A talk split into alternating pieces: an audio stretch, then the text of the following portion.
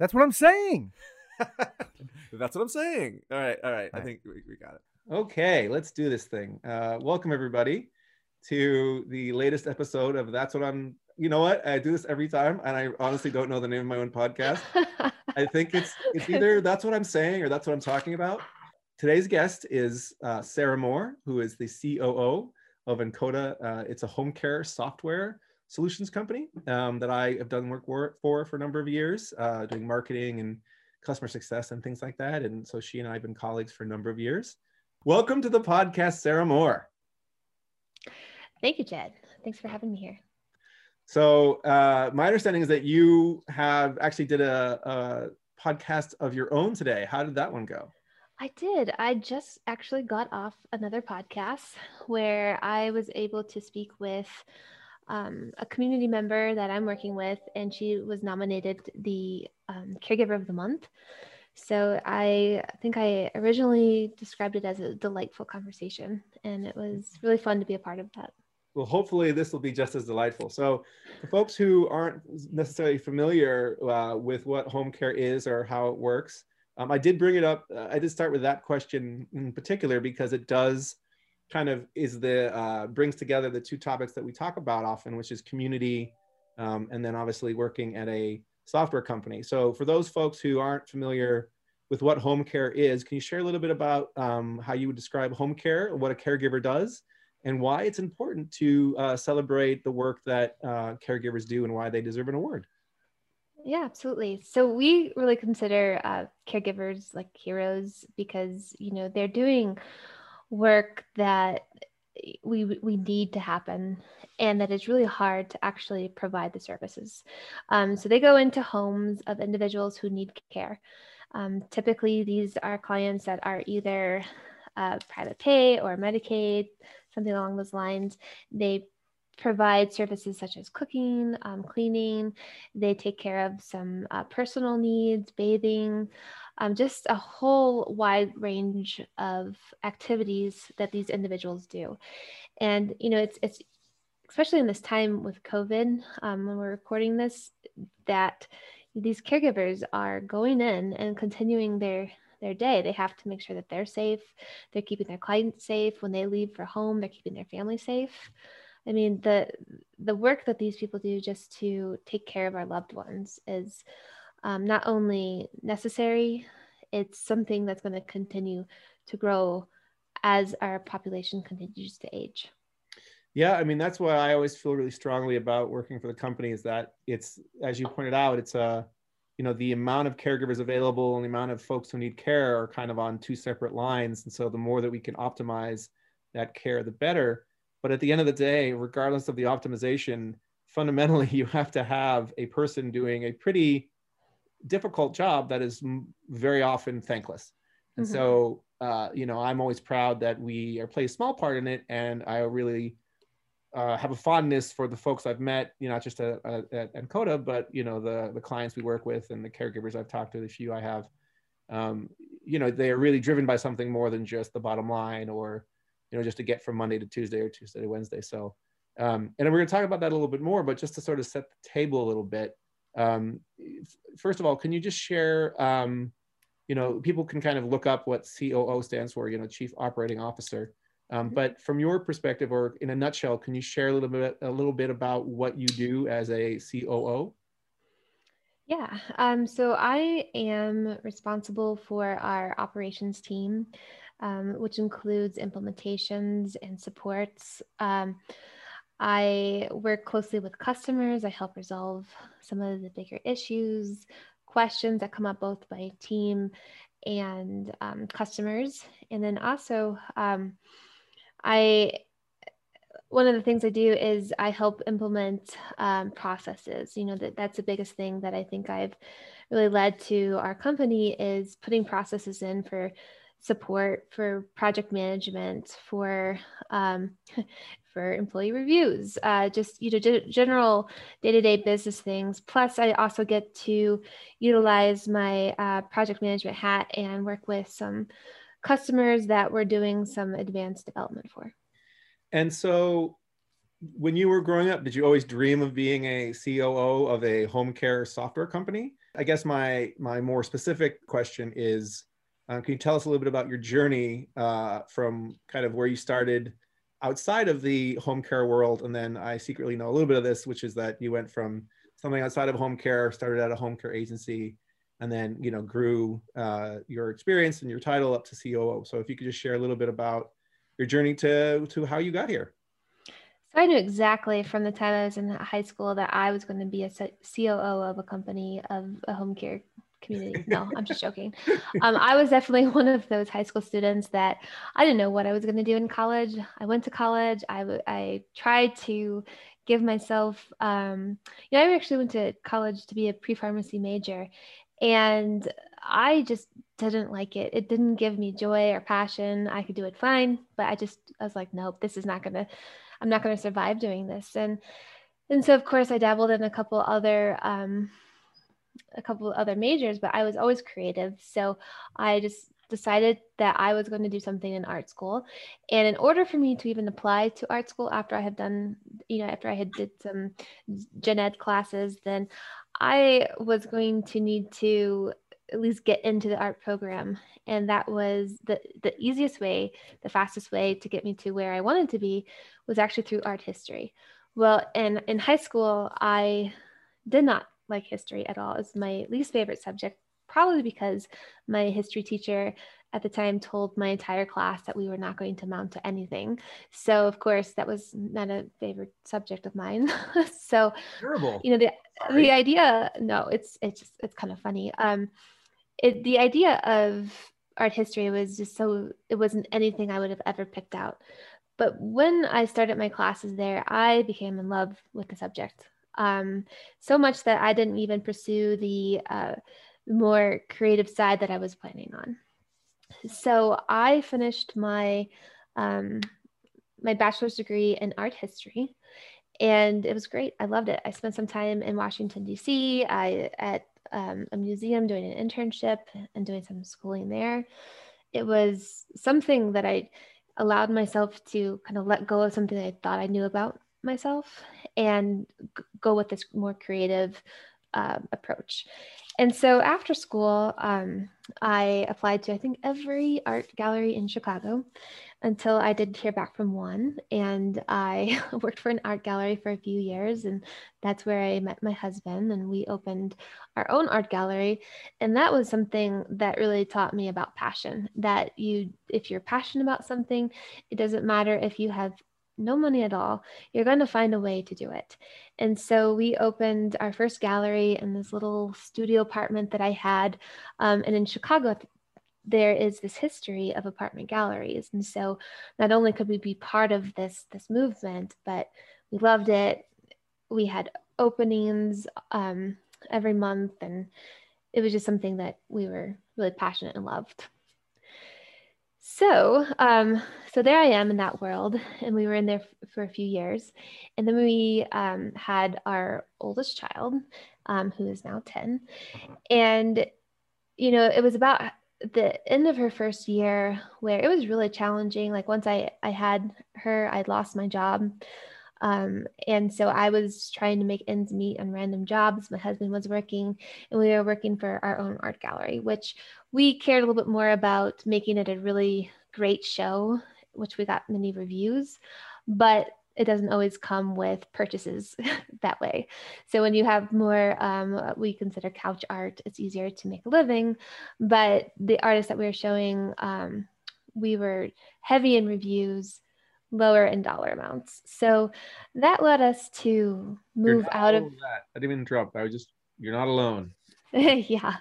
Yeah. I mean, so then, you know, reality hits and we're trying to take care of ourselves plus our, our daughter who's approaching a year and more active. And I think we just had to come to terms that we're not able to f- cover everything that we were hoping to.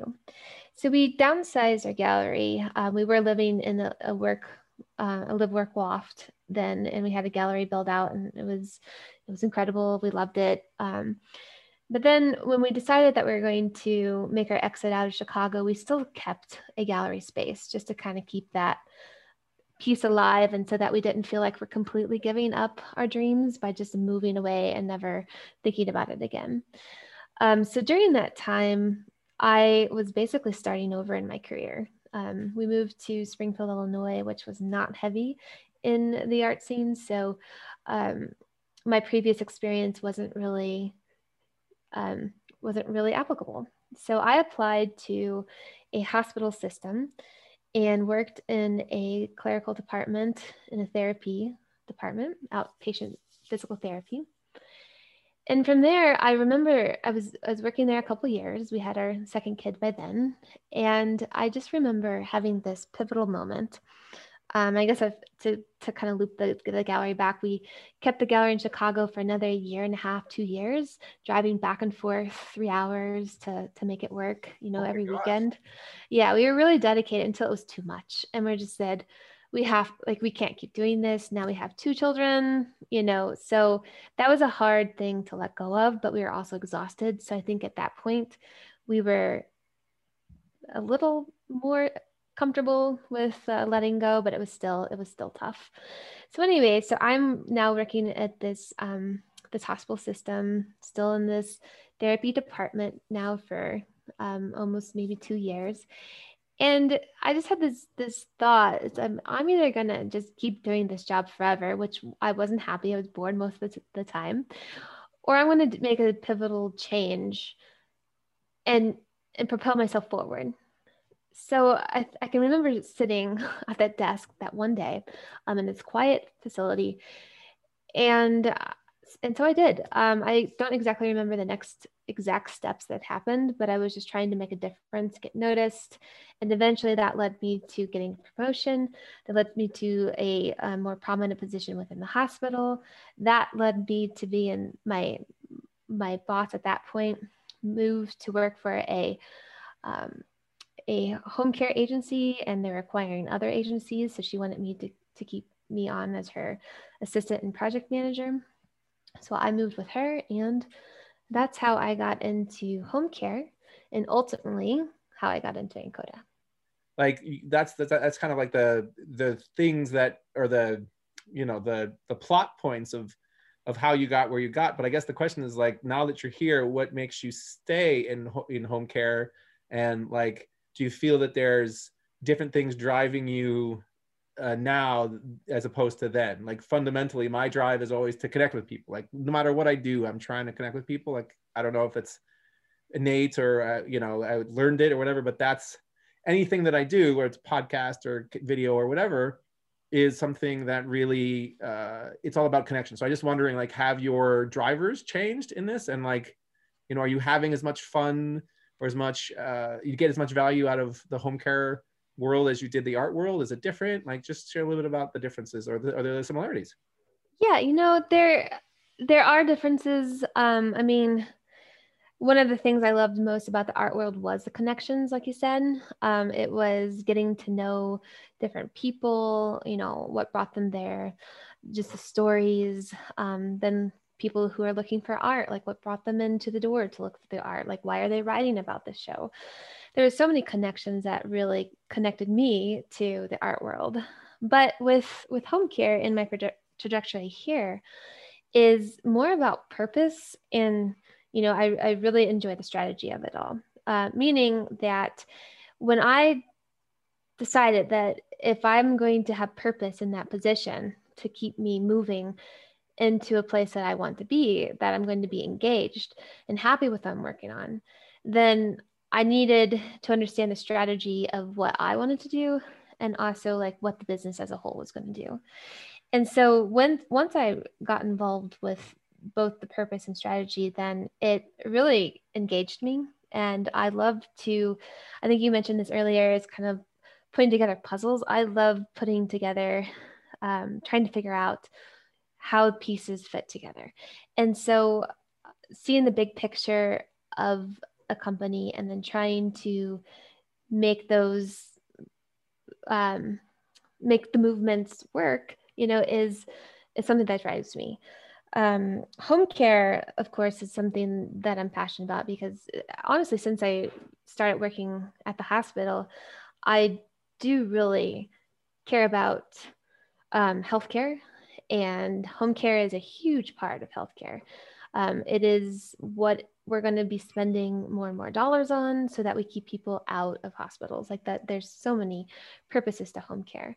Um, so for me understanding how my purpose and what sort of strategy that i can help build in this area is is really what engages me.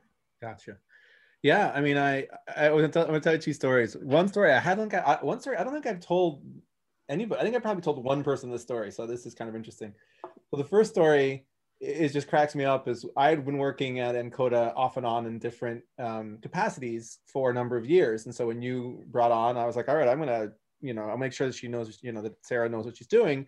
And then I'll make sure she feels welcome and trainer and so on and so forth about, you know, the systems and whatnot. And, you know, within five seconds, it was like, it was hilarious because you, you know, knew like 6,000 times more than I did about the system because you were um, smarter, smarter than me. is really what it was. Well, uh, and I'd worked in it before, just to be fair.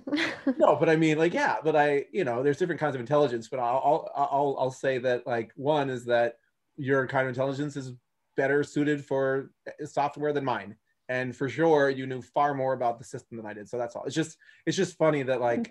Uh one is just a funny story because like i wasn't thinking like i was gonna you know throw my weight around but i i figured there'd be something i could teach you and that just was that wasn't the thing that was true.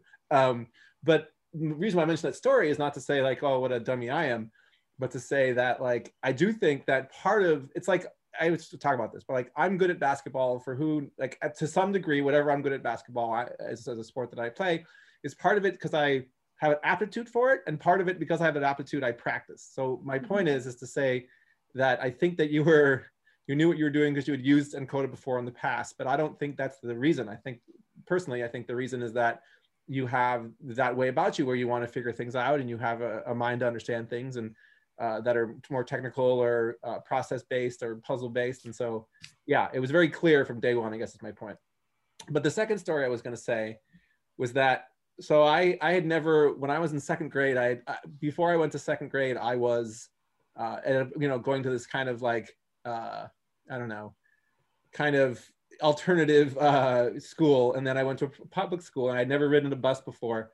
And I was in second grade. I'd never like I'd never been to a public school. I had no idea what to think.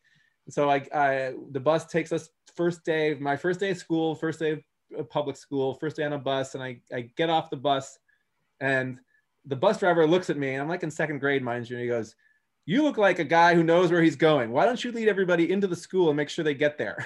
and I was like, I don't have like it wasn't verbatim, but like you know mm-hmm. what I remember clearly was you know you look like a guy knows what he's doing, and I was like I don't have any idea what I'm doing. So I but the two things that I realized that I have in me is one is that I do like that idea that I'm like a, a leader in a certain way, um, but it was it, it may just be because a bus driver in second grade made me feel like I had to be one, and I was like, what actually ended up happening was I ended up going to my class. I found my class and the people who weren't in that class followed me in and like, wait a minute, this is class.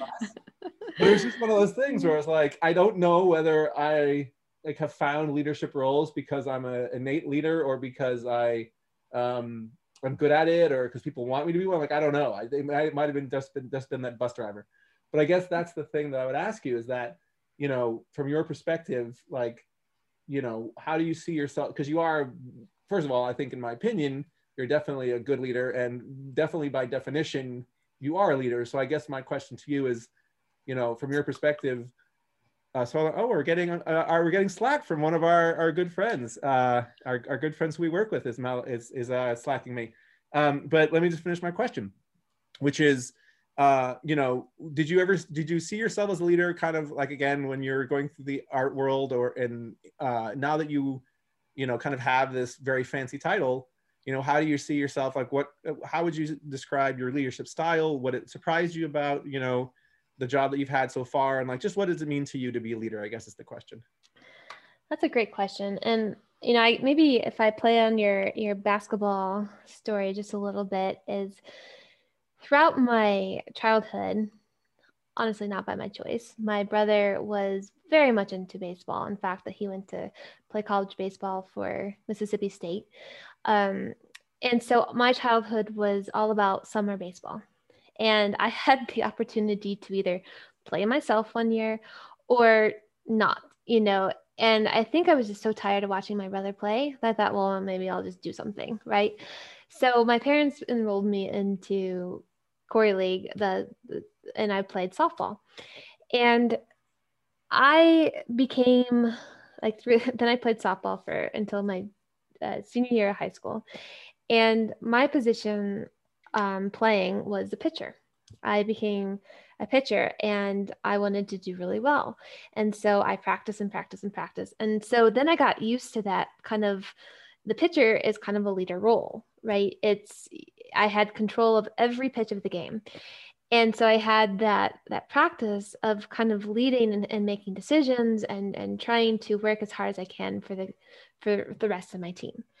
And if I had to kind of look back, I'd say that was a really important piece to who I am today so that I am comfortable making decisions even when maybe I don't know exactly what route we should go, but having enough pieces of the puzzle, I can help get us to where we need to be.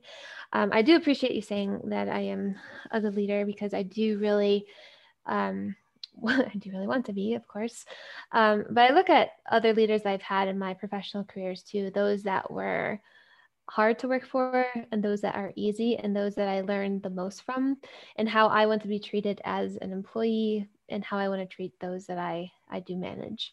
Um, so I guess those experiences that I've had um, is what kind of leads my my leadership skills. Gotcha. Someone comes up to you and says, you know, I'm I'm a young person, you know, just graduated. I, I want to be a COO, and whether it's that or something else, but just something bigger than they imagine, like do you have any suggestions or advice on like how to make a leap from something that is known to something that is unknown? Um, it's it's gonna seem very straightforward, but I guess the, the, the biggest thing that I guess worked for me is just just doing it. Um, no, that's not fair. So, but what I mean by just doing it is, you know, push yourself, don't give up, reevaluate, push yourself, don't give up, reevaluate, and just keep repeating it until you really catch on to something that you you do care about, you do want to um, excel in, and you're going to find ways that pushing yourself and not giving up is easier and easier. But keep re- evaluating. Like, are you happy where you are? Are you moving the steps that you want? Um, and then just be honest with yourself. That's awesome. Yeah, no, I think that's that's that's you know, I wasn't really looking for a specific answer, but I think that's, you know, spot on. So thank you. Um, I'm going to kind of, you know, shift here and just, uh, there's something we talk about, you and I talk about a lot. Um, again, for very particular reasons in that it's like a job related thing to talk about. But I think that it's also something that we kind of, you know, again, have innate in us that we like the idea of community, of bringing people together and, uh, you know, to making sure that people feel welcome or that they're understood. And, you know, the problem we've, we've you and I have found with community is that it's such a broad term, even though it's like one of those things where you know it when you see it.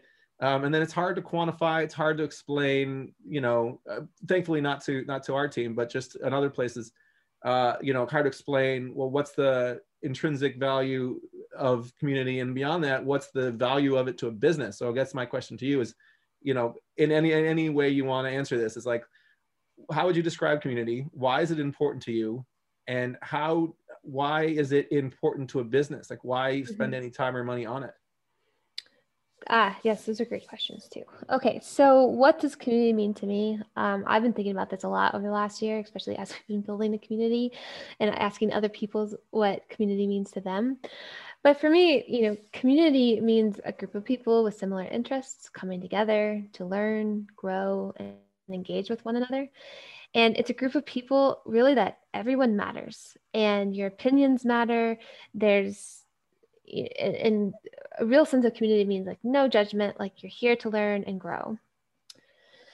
So why does that matter? Um, I think, you know, especially in this past year, what to me, especially, and I think many of us, what COVID has taught us is why community is important. Um, it's one thing to be lucky to have a family, a roof over your head, safe place to be. But without a community, like our engagement and growth opportunities are greatly limited. So if I take my personal experience, um, it's safe to say that my 10 year old, eight year old, and six year olds do not have the same interests as I do, nor my husband for that matter. Um, I can tell by our TV choices that we we vary. We have different interests, you know. Um, so for me, my communities are a PMI organization, um, this wonderful mom group I have, and of course, our endeavor with a home care community. So, those are important communities to me so that they're, um, and that like I'm passionate about those items, you know, and I want to engage with other people who are also passionate about those items. And for measuring it quantifying like what is you know how do you what do you get out of community is the more people engage then they start participating with one another they give feedback. Um, in our case we had you know honestly i think the caregiver of the month award is the biggest um, achievement that we had so far as people are actively um, nominating caregivers because they want to. They want to tell their stories. They want them to get recognized. And I wish we had more months in the year because we're getting fantastic nominations. So, um, you know, are people interacting? Are they getting something out of it? Are they feeling inspired to share? And it's not easy to start community. It's not easy to always engage in community.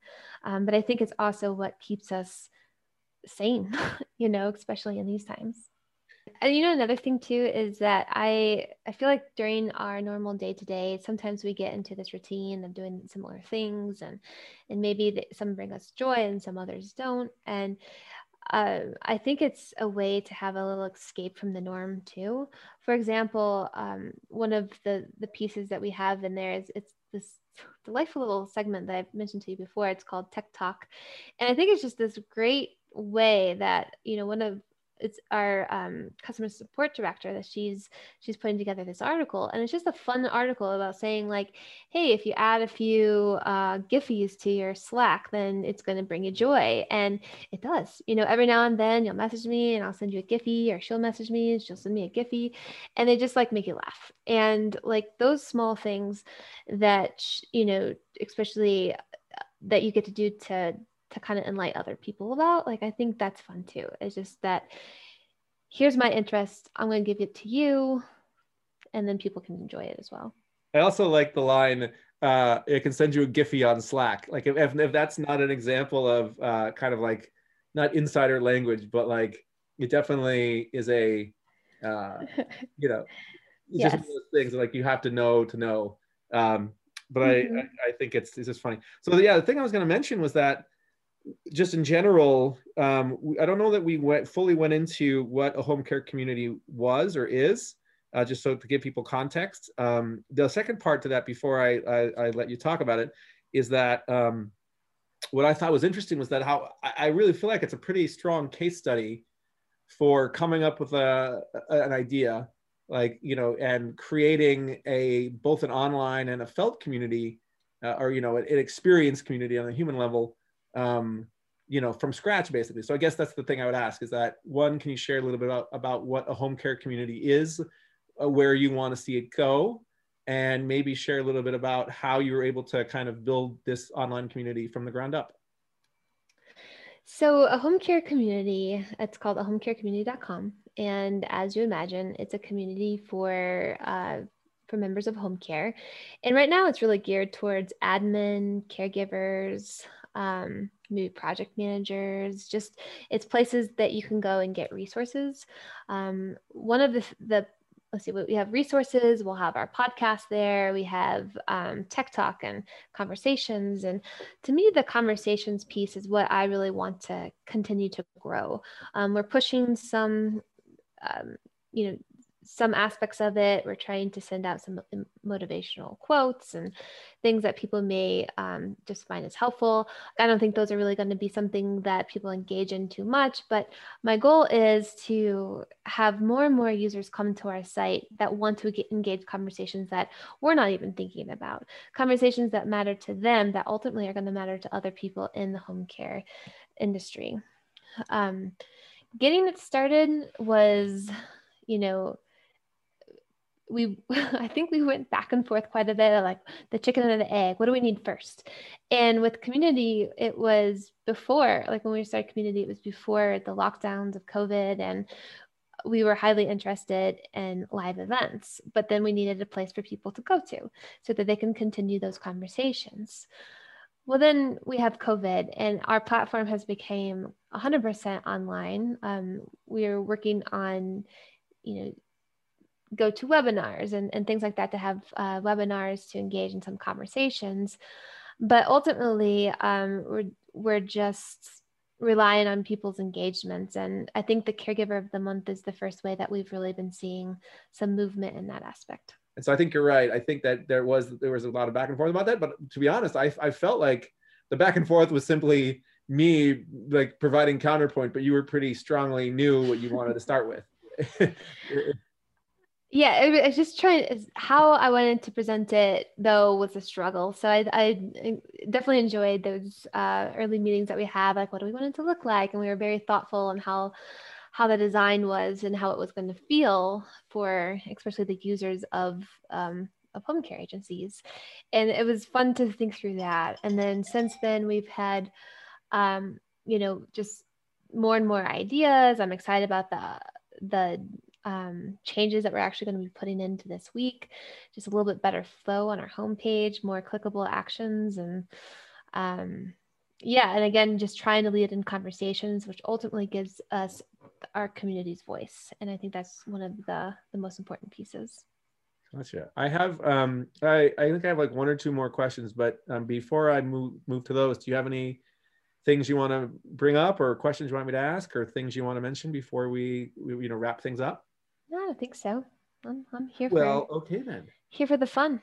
Yes, this has been great. uh, you know, we've done a we, we've done a few few podcasts, you know, where where this is our first rodeo, you know. That's right. you know, do you have one piece of advice or, or a few thoughts on, um, or maybe even just something that surprised you about managing, you know, different folks on your team, you know, have you know came from different generations or different backgrounds or you know just simply have different you know they're they're here they're quote unquote here they're they're working with us for different reasons. And i guess was there anything that surprised you in your role in the past few years as coo leading these this kind of you know um, varied team?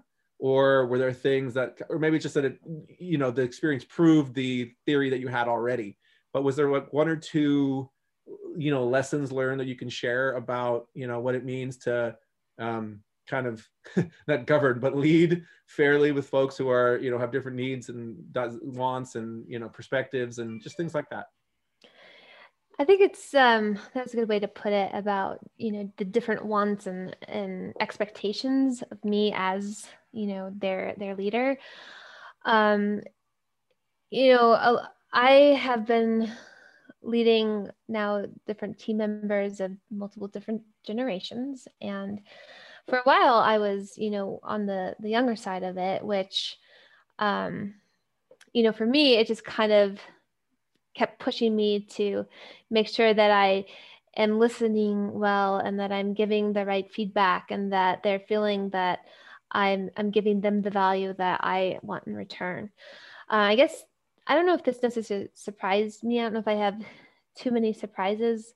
Um, but one of the things I do enjoy is watching team members grow and just simply simple things that, you know, from being a little not cold, but just seeing e- even email um, evolutions of, of just like got it. Thank you. We'll work on this and to be like oh thank you for this this um, details. I am going to do x y and z and thank you for doing this and this and can i have this x this uh, example or that example to include with it? And just the growth of that is really exciting to see. Yeah. and i don't want to say it's great to be listened to but whenever you see that it's not only are they doing this because they're getting better results, it's just we're working more together as a team. And for me, that's an exciting piece as a leader is the, the teamwork. So uh, yeah, I just want to say thanks for taking the time to chat with me. Um, and uh, unless you have any other things you want to talk about or bring up, I just want to say thanks again for joining and to everybody listening. Uh, see you next time. Thanks, Jed. Thanks for having me. Thank you. And oh.